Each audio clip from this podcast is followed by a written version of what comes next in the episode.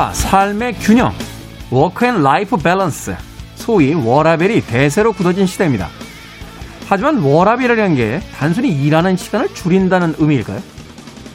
소설가 김훈은 한 인터뷰에서 이렇게 말합니다. 기자를 보면 기자 같고, 형사를 보면 형사 같고, 검사를 보면 검사 같은 자들은 노동 때문에 망가진 것이다. 뭘 해먹고 사는지 감이 안 와야 그 인간이 온전한 인간이다. 오늘 하루 대체 뭐 해먹고 사는 사람인지 알 수 없도록 그렇게 지내보는 건 어떨까요? 김태원의 시대음감 시작합니다.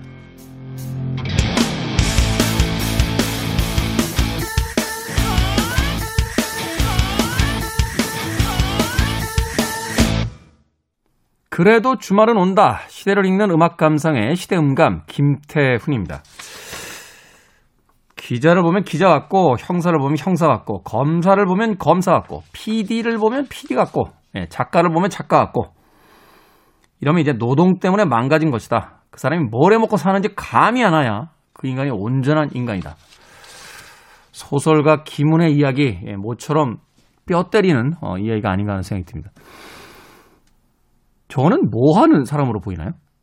예. DJ 하는 사람으로 보이나요? 예, 잘 모르겠죠? 예, 잘 모르겠어요. 예, 일단은 어려 보이죠. 뭘 해먹고 사는지를 떠나서 어려 보인다는데 이제 중심이 있습니다. 철딱선이 없는 짓들을 많이 하고 살았더니 예, 어려 보이는 장점 하나 있더군요.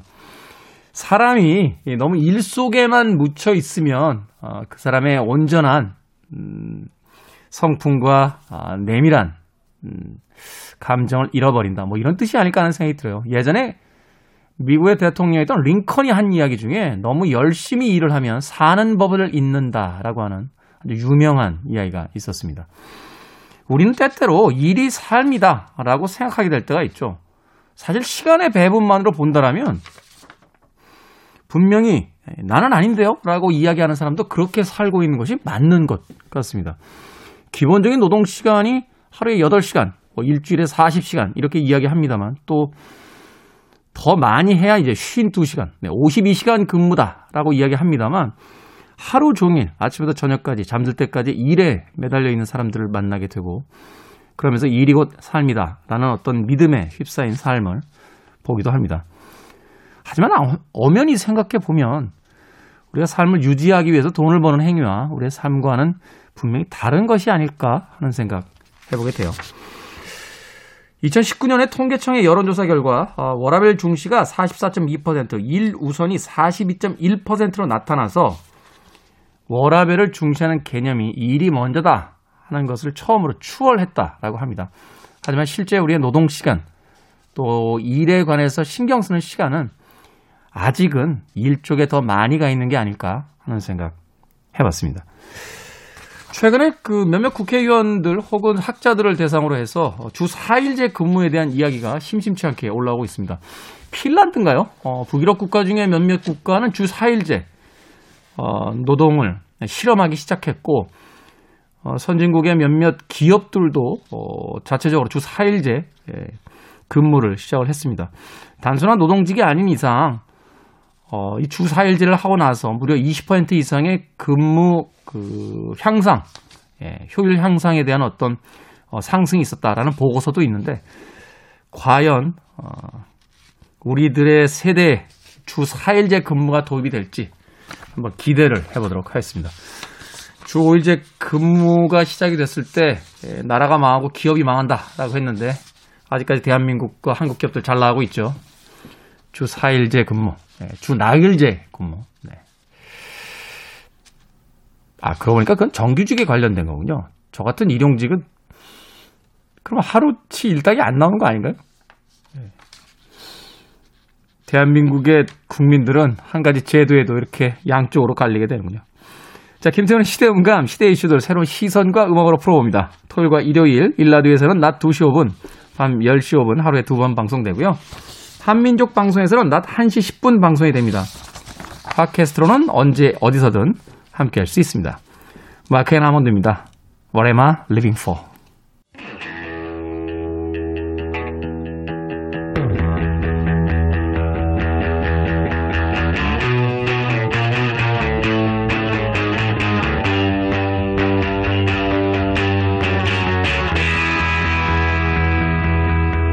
최근 한 음악 스트리밍 업체에서 반려동물을 위한 음악 서비스를 시작했습니다. 먼저 어떤 동물인지 선택한 다음에 활력이 넘친다, 수줍음이 많다, 호기심이 많다 같은 성향을 입력하면 맞춤 음악이 나오는 건데요. 음악이 위로하는 건 오직 사람만은 아닌 것 같습니다. 우리 시대의 음악 이야기, 시간을 달리는 음악, 김경진 평론가 나오셨습니다. 안녕하세요. 네, 안녕하세요. 반려동물 키우십니까? 아니요. 왜 안 키우세요? 아내가 동물을 별로 안 좋아해요. 그게 가장 중요한 거죠. 그렇죠. 네, 저도 물어봐 주세요. 안 키우는 거 아는데. 못 키우는 거죠. 네. 그런데 이 반려동물 키우시는 분들 보면 여러 가지가 있더라고요. 이렇게 외출할 때 틀어놓고 가는 텔레비전 프로그램도 있고 네. 반려동물이 그 TV에 나오는 화면을 보고 혼자 이렇게 지루하지 않게 논다라고 아, 하고 네. 또 그 반려동물을 위한 뭐 음악도 있고 네. 우리가 소위 이제 그 뭐 사료처럼 이제 먹는 것만 따로 있는 줄 알았는데 그게 또 아닌 것 같더라고요. 아, 그러게요. 어. 그런 쪽의 전문가가 돼보실 생각은 없습니까? 한국 최초의 반려동물 음악 전문가. 틈새 시장이 있을 것 같은데. 그런 거를 누군가 하고 있을 것 같은데요? 없는 것 같아요. 아, 그래요? 제가 보기엔 김경진 평론가랑 저랑 이 반려동물 시장이 굉장히 크거든요. 그, 제가 골라주면, 그, 개나 고양이들이 좀 이상한 행동을 보이지 않을까 싶어요. 아니, 뭐, 개나 고양이도 철학자가 될 수 있는 거죠. 핑크 플로이드의 네. 어너더 브릭 인더 월 이런 거 틀면서, 어? 반항하면 어떡해요. 그따위 교육은 받지 않겠어. 막 이런, 이렇게 외치는 어떤 실존주의적 강아지나 고양이가 나오죠. 엉뚱한 생각인가요? 저는 산업적으로 괜찮을 것 같은데. 자, 어찌됐건 최근에 이 음악 산업계가 여러 가지 일들이 있습니다. 또 스포티파이가 이제 국내에 출시가 되면서 네. 말하자면 뭐 유튜브 프리미엄이라든지 또는 뭐 그 애플 뮤직이라든지 또 네. 토종인 이제 멜론 같은 그렇죠. 이런 어떤 음원 시장에 이제 또 하나의 어떤 거인으로 또 뛰어가 들어서 네. 또 산업의 재편에 대한 이야기도 나오고 있고 앞서 이야기한 것처럼 뭐 반려동물에 대한 뭐 음악 큐레이션 뭐 이런 것들도 이제 등장을 하고 있다라고 하는데 자, 이 음악 시장 어, 앞으로도 좀 더 재미있는 많은 것들이 어, 생겨 나오지 않을까 하는 생각이 듭니다. 네. 자, 우리 시대의 음악 이야기 시간을 달리는 음악 오늘은 어떤 음악들을 소개해 주십니까? 예, 이 전통적으로 음악 음반 시장 그러니까 지금은 뭐 음반이라는 게 의미가 없지만 어 과거에 이제 음반 시장에서 어 비수기라고 하는 때가 있어요. 비수기. 예. 그게 딱 이제 1월, 2월 요때인데 1월, 2월. 예. 네, 이때 이제 방학 시즌이잖아요. 그렇죠. 그래서 이제 계약하기 전 뭐 요 시즌을 일반적으로 이제 비수기라고 해서 나오는 앨범 숫자 자체가 적습니다. 다른 시즌에 비해서. 네, 요때는 이제 자기 개발서들 팔리는 시기예요. 그러게요. 그래서 어, 가장 이제 많이 음반이 많이 활발하게 나오고 많이 판매가 되는 때는 이제 여름 휴가를 앞둔 때 그리고 겨울 크리스마스 시즌을 앞둔 때 라고 이제 볼 수 있는데 사람들이 이제 돈을 쓸 준비를 하고 있을 때 그렇죠. 요때 이제 음악도 네. 팔리는 거죠. 예. 네. 그래서 이렇게 보면은 1, 2월에 나온 앨범 숫자가 그다지 이제 다른 때보다는 적은 어, 것이 이제 드러나는데요. 아, 이게 그러니까 우리나라만 그런 게 아니라 전 세계적으로 그런 거군요. 어, 그런 성향이 있었던 것 같아요. 음. 과거에. 네. 하지만 이제 그럼에도 어, 주목할 만한 어, 멋진 작품들이 이 2월에도 많이 나와 있었습니다. 그 중에서 이제 몇 장을 오늘 어, 소개를 해드릴 텐데요. 아, 2월에 발매된 음원. 네, 그렇습니다. 어, 앨범. 네. 되게 이런 거는 그 소재 별로 없을 때 하는 거 아닙니까? 맞아요. 이달에 나오는 음반 이런 거. 예. 그렇긴 한데 뭐 음악이 괜찮으면 괜찮은 거니까. 네, 그럼요. 오늘, 한번 네, 네. 지켜보도록 하겠습니다. 어떤 음악을 소개해 주시는지. 자. 네, 어, 먼저 닐 영의 앨범입니다. 아, 닐령. 닐 영. 예. 네, 인정합니다. 네, 닐령은 닐 영이 무조건 인정합니다. 그 1966년에 그 버팔로 스프링필드라는 그룹으로 데뷔를 했어요. 근데 네.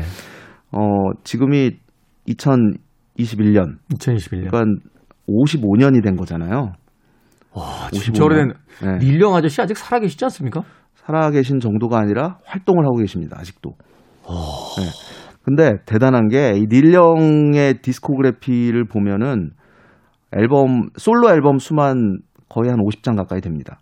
그리고 버팔로 스프링필드 그리고 이후에 이제 크로스비 스틸스 내쉬 앤 영 이렇게 이 그룹들로 발표한 앨범 수가 한 7, 8장 정도 돼요. 이야, 그러니까 어마어마한 창작력으로 지속적으로 활동을 펼쳐왔던 뮤지션인데 특히 이제 그 닐 영과 이때 6, 70년대 이제 전성기를 구가했던 아티스트들 같은 경우는 21세기 들어서 활동이 뭐 없거나 뜸하거나 이런 게 그 일반적이잖아요. 그렇죠. 예. 닐령은 2000년대 이후에 지금까지 앨범 18장을 냈어요. 그러니까 어, 쉼 없이 계속 꾸준하게 활동을 펼쳐왔다는 얘기죠. 말하자면 저 아침에 회사 가듯이 예, 다녀올게 하고서 이제 스튜디오에 가서 녹음 하나 하고 오시고 그래서 네. 어, 우리 연말에는 그 음반 하나 내야지 해서 매년 그런 어떤 거의 매년 그런 패턴을. 이제 반복하고 계시다는 거죠. 네, 그렇습니다. 물론 이제 그 음악적인 완성도의 측면에서 보면 뭐 이야기거리가 많지만 어쨌든 어, 그 정도로 이제 왕성한 활동을 쉬지 않고 펼쳐왔던 뮤지션인데 흔히 이제 70년대 그 포크와 포크락 scene에서 두드러진 그 평가를 받아왔을 뿐만 아니라 음. 어, 80년대 이후에는 어, grunge의 grunge 음악, alternative에서 파생한 그런지 음악의 어떤 시조와 같은 또 그런 대접을 받아왔었죠. 그러니까 어, 다양한 그 음악 그 스케일 음악의 이제 영역을 표출을 해왔던 뮤지션인데 커트 코베인 너바나의 커트 코베인이 그 생을 마감할 때 이 닐 영 음반을 듣다가 그렇죠. 어, 세상을 떠났죠. 그러니까 어, 희미하게 사라지는 것보다 타버리는 게 낫다. 한순간 이런- 타버리는 게 낫다. 네. Hey Hey My My. 그렇죠. 그 네. 가사를 인용을 했었는데 어쨌든 오늘 소개해드릴 앨범은 1972년에 발표됐던 네 번째 앨범입니다. Harvest라는 앨범인데, Harvest. 예, Harvest가 이제 72년 2월에 출시가 됐더라고요. 여기에는 그 우리나라뿐만 아니라 세계적으로도 굉장히 사랑을 받았던 어, 싱글이 담겨 있어요. Heart of Gold라는 곡입니다. 이게. 닐 영이 그 엄청난 창작 활동을 펼쳤지만 빌보드 싱글 차트에서 1위 한 곡이 요거 하나예요. 음. 그래서 어 당시에도 굉장한 그 사랑을 받았고 뭐 예전에 우리나라에서 어떤 음악 감상실 뭐 음. FM 라디오 뭐 굉장히 많이 airplay가 됐던 곡이죠. 그 많은 사람들이 그 자, 닐 영의 노래 듣겠습니다. 황금의 마음. 뭐 이런 식으로 이제 소개를 하고 그랬었는데, 어, 황금의 마음이라기보다는 좀 순수한 마음, 뭐 아름다운 마음, 뭐 이런 의미가 되겠죠. 닐 영의 수확 앨범 중에서 황금의 마음을 듣겠습니다. 예전에 예전에 이런 거 많이 했어요. 네, 맞아요. 마이클 잭슨의 Smooth Operator, 능란한 범죄자. 뭐. Smooth Criminal이었군요. 능란한 범죄. 뭐 이렇게 이런 해석을 했던 것 같은 나 뜨거운 시절이 있었는데 오늘은 전문 어, 음악 전문가 네, 김경진 평론가가 황금의 마음이 아닌 이제 순수한 마음 이렇게 예, 정확한 번역으로 노래를 소개해 주셨습니다. 자, 닐령의 1972년 발표 앨범 하베스트 음반 중에서 Heart of Gold 듣습니다. 김경진 평론가와 함께는 2월에 발매된 앨범 자, 시간을 달린 음악에서 어, 소개해 드리고 있습니다. 1972년 발매됐던 닐령의 하베스트 음반 중에서 Heart of Gold 드렸습니다. 이 음악은 뭐 80년대, 90년대 에, 우리나라의 그 소위 음악다방이라는 곳에서 에, 하루에도 몇 번씩 나오던 음악이 아닌가 하는 또 네, 그렇습니다. 생각이 드는군요. 네. 네. 닐령의 목소리가 참 미성이에요. 예. 제 기억으로는 그때 이제 중학교 때인가요? 그 처음으로 이제 팝 음악들 막 빠져있던 시기인데 네. 밥 딜런하고 계속 헷갈렸어요. 이 닐령하고. 그래가지고 어, 밥 딜런이라고 우기는 친구들도 있고 예, 네. 닐령이라고. 근데 사실 그 당시에 이제 이 닐령이나 밥 딜런의 음악은 사실 어린 나이엔 잘 안 들리잖아요. 안 들리죠. 네. 노래도 앵앵거리는 거 없고 네, 사운드도 네. 별로 재미가 없고. 네. 근데 시간이 지날수록 이 단촐한 어떤 그 어쿠스틱 사운드에 펼쳐지는 그 진정성 있는 목소리가 네. 아, 더 오랫동안 남는 게 아닌가 하는 또 생각을. 해보게 됐습니다. 밥 딜런이 이 하라브 골드를 되게 싫어했대요. 왜요? 자기 노래 같아 해서. 그러니까 그 네. 목소리 톤이 좀 다르긴 합니다만 이제 그쪽 계열들 있잖아요. 밥 딜런, 닐령 뭐저 누구죠? 벤 모리슨 네, 뭐 이런 네. 저 도노반 뭐 이런 이런 그 소위 포크록 네, 계열의 이제 네. 아티스트들이 있는데 네. 서로가 조금 조금씩 다 카피하고 막 이랬던 게 아닌가 하는 생각이 듭니다. 자, 2월에 발매된 앨범 음, 다음 음악은 어떤 음악입니까? 네, 레드제플린입니다. 제플린. 네, 레드제플린의 어, Physical Graffiti라는 앨범이 1975년 2월 달에 출시가 됐는데 네. 어, 여섯 번째 이제 정규 앨범이죠. 근데 어, 레드제플린이 어, 앨범이 9장이 있습니다. 정규 앨범이. 근데 많은 사람들에게 사랑받았던 앨범을 꼽으라면 뭐 Stairway to Heaven이 수록되어 있는 사집. 그리고 제목이 없잖아요, 그거는. 그렇죠. 그냥 뭐 아티스트 이름도 없고 그냥 등, 등짐진 아저씨 한 분 이렇게 그렇죠. 있고. 예, 예. 예.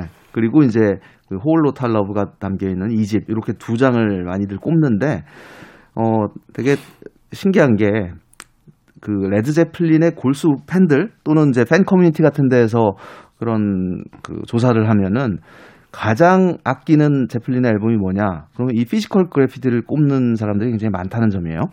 저는 어. 저는 이거 말고 그거 좋아했어요. 이렇게 아 앨범이 갑자기 기회가 돼. 이렇게 이렇게 이렇게 휠, 휠 이렇게 돌아가는 거 있잖아요. 이렇게 돌리면 3집. 예. 삼집. 예. 이렇게 예. 얼굴 뚫리니까 구멍 뚫린 대로 그렇죠, 이렇게, 그렇죠. 이렇게 예, 돌아가는 예, 거. 예. 예. 그 한국에선 그거 안 만들어주고 그냥 통으로 복사 떠가지고 그래서 원판 구하느라고 되게 힘들었던 그, 그 기억이 있는데 전 3집 좋아했어요. 네, 예, 3집도 좋죠. 아니, 그러니까 제플린 앨범은 뭐 하나 빠질 수가 없는 작품들인데, 이 Physical Graffiti를 왜 골수 팬들이 이렇게 또, 어, 좋아하냐 하면, 이게 이제 더블 앨범이거든요. 두, 두 장으로.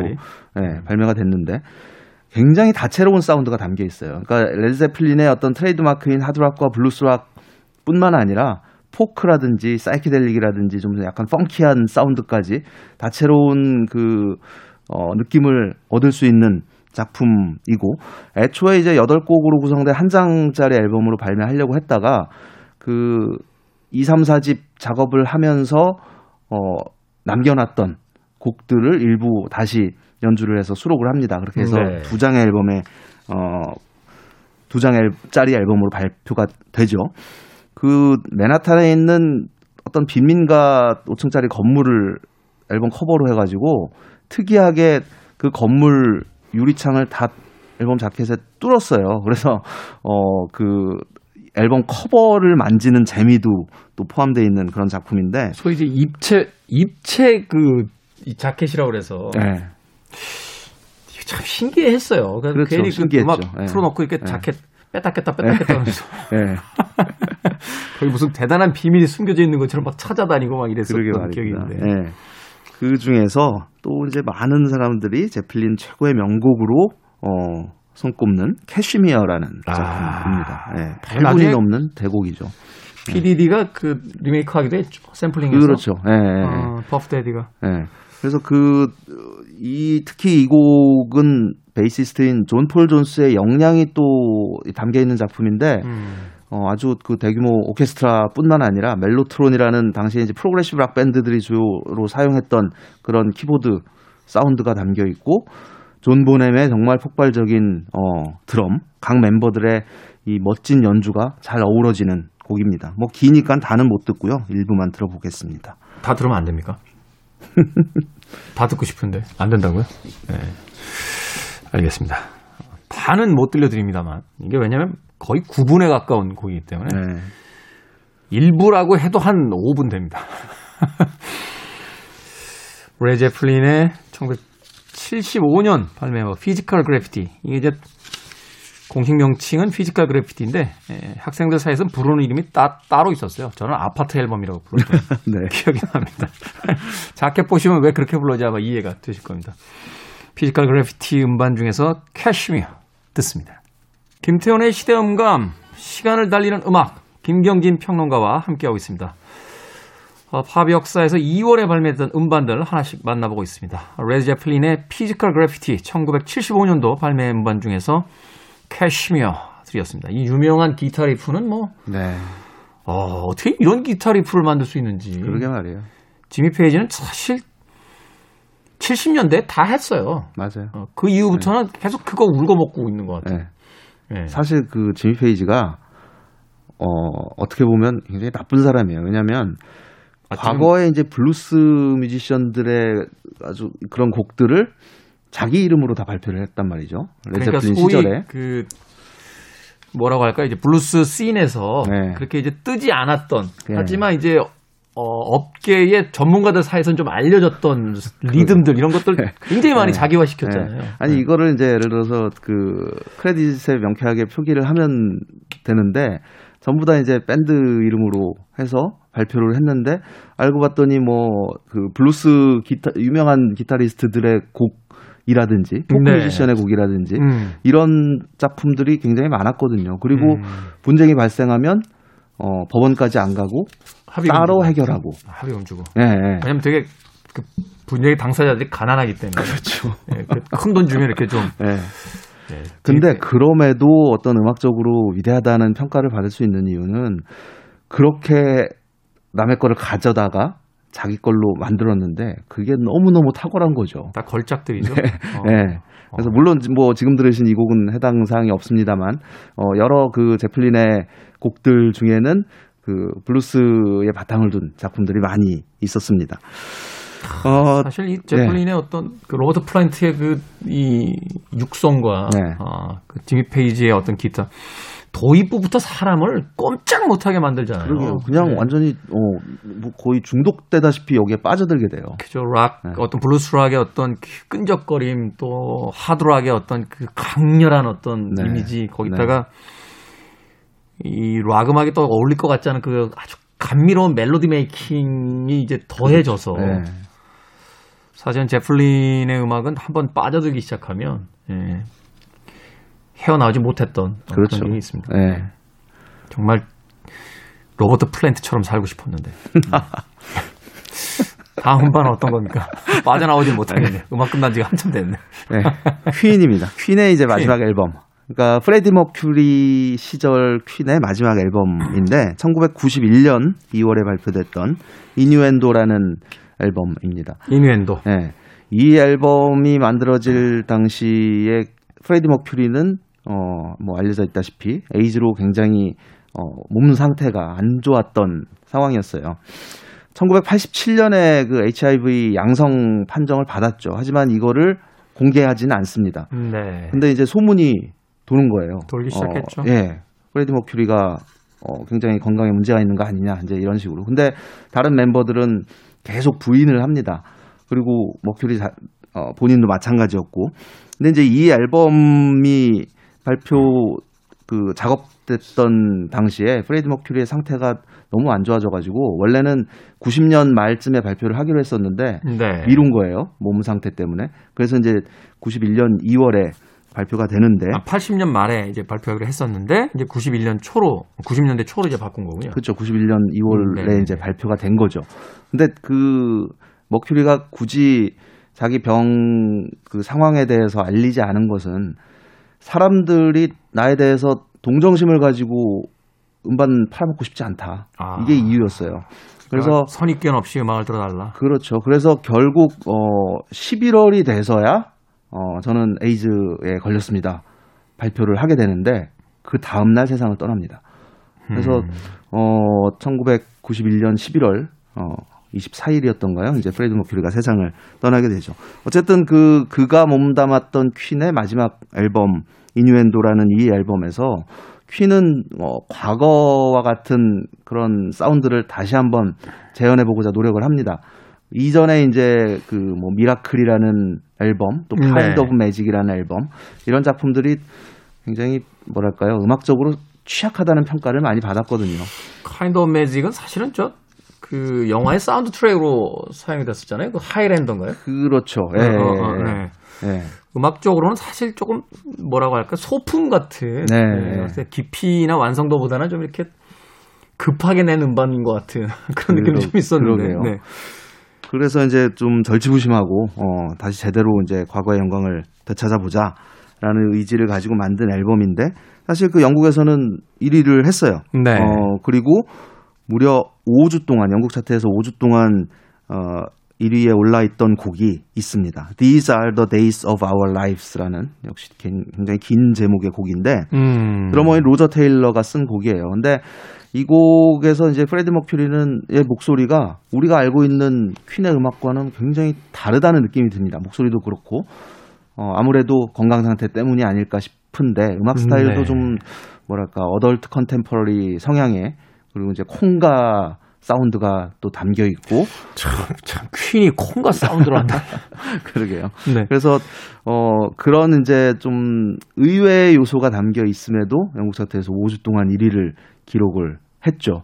어이 뮤직비디오를 보면은 뭔가 짠합니다. 왜냐하면 어, 병세가 악화돼서 굉장히 초췌하고 뭔가 좀 안쓰러워 보이는 그런 프레디 머큐리의 모습이 뮤직비디오에 담겨 있기 때문인데 음. 기회 되시면 한번 유튜브에서 찾아보시기 바랍니다. 마치 자신의 어떤 마지막 순간을 예견한 채 네. 세상에 던져진 듯한 음, 그런 음반과 또 그런 제목을 가지고 있는 어, 곡입니다. 1991년 발표된 퀸의 어, 이누세, 이누엔도 어, 음반 중에서 These are the days of our lives 듣습니다.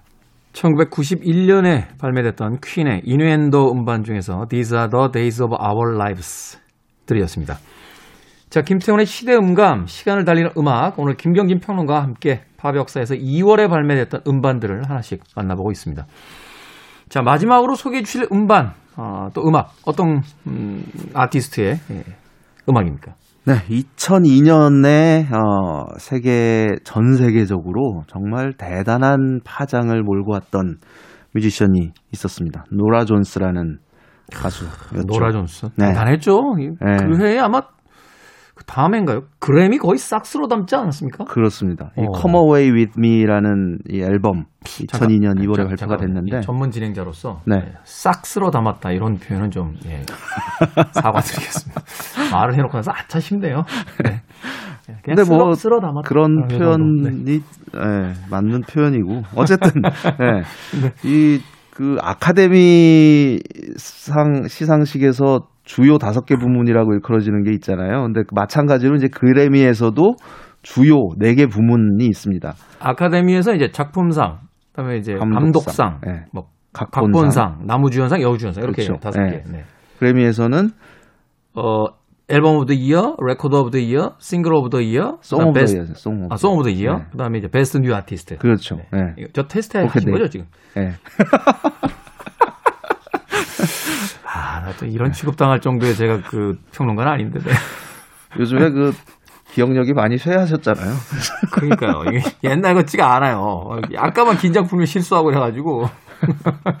그래서 이 노라 존스가 그, 그, 올해 레코드, 올해 노래, 그러니까 올해 레코드와 올해 노, 노래가 무슨 차이냐면, 올해 레코드는 그 곡 자체, 그러니까 이 곡의 프로덕션 자체 주는 상이고, 올해 노래, Song of the Year는 작곡가에게 가는 상입니다. 그렇죠. 그 네. 작곡 작사. 그렇죠. 네, 예, 이렇게 예. 주는 거고 Record of Year는 그곡곡 자체.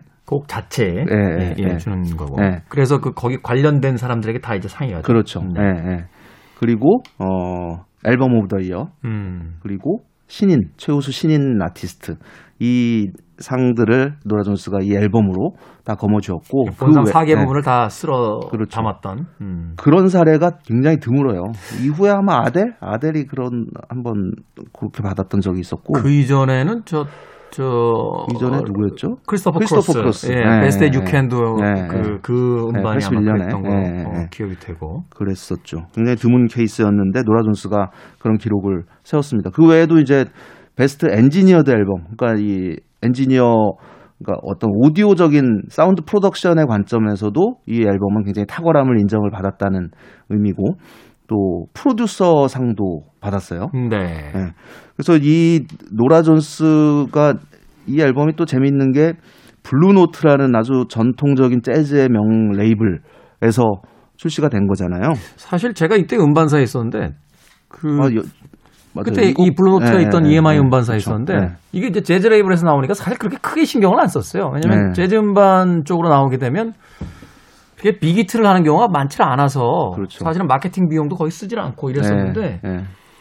이 음반이 갑자기 터지면서 어, 그 해에 블루노트가 그 매출 가장 많이 기록한 레이블 중에 네. 하나로 이제 올라오는 네. 예, 그런 그 기염을 토했던 기- 음반. 기 현상이었던 거죠. 네.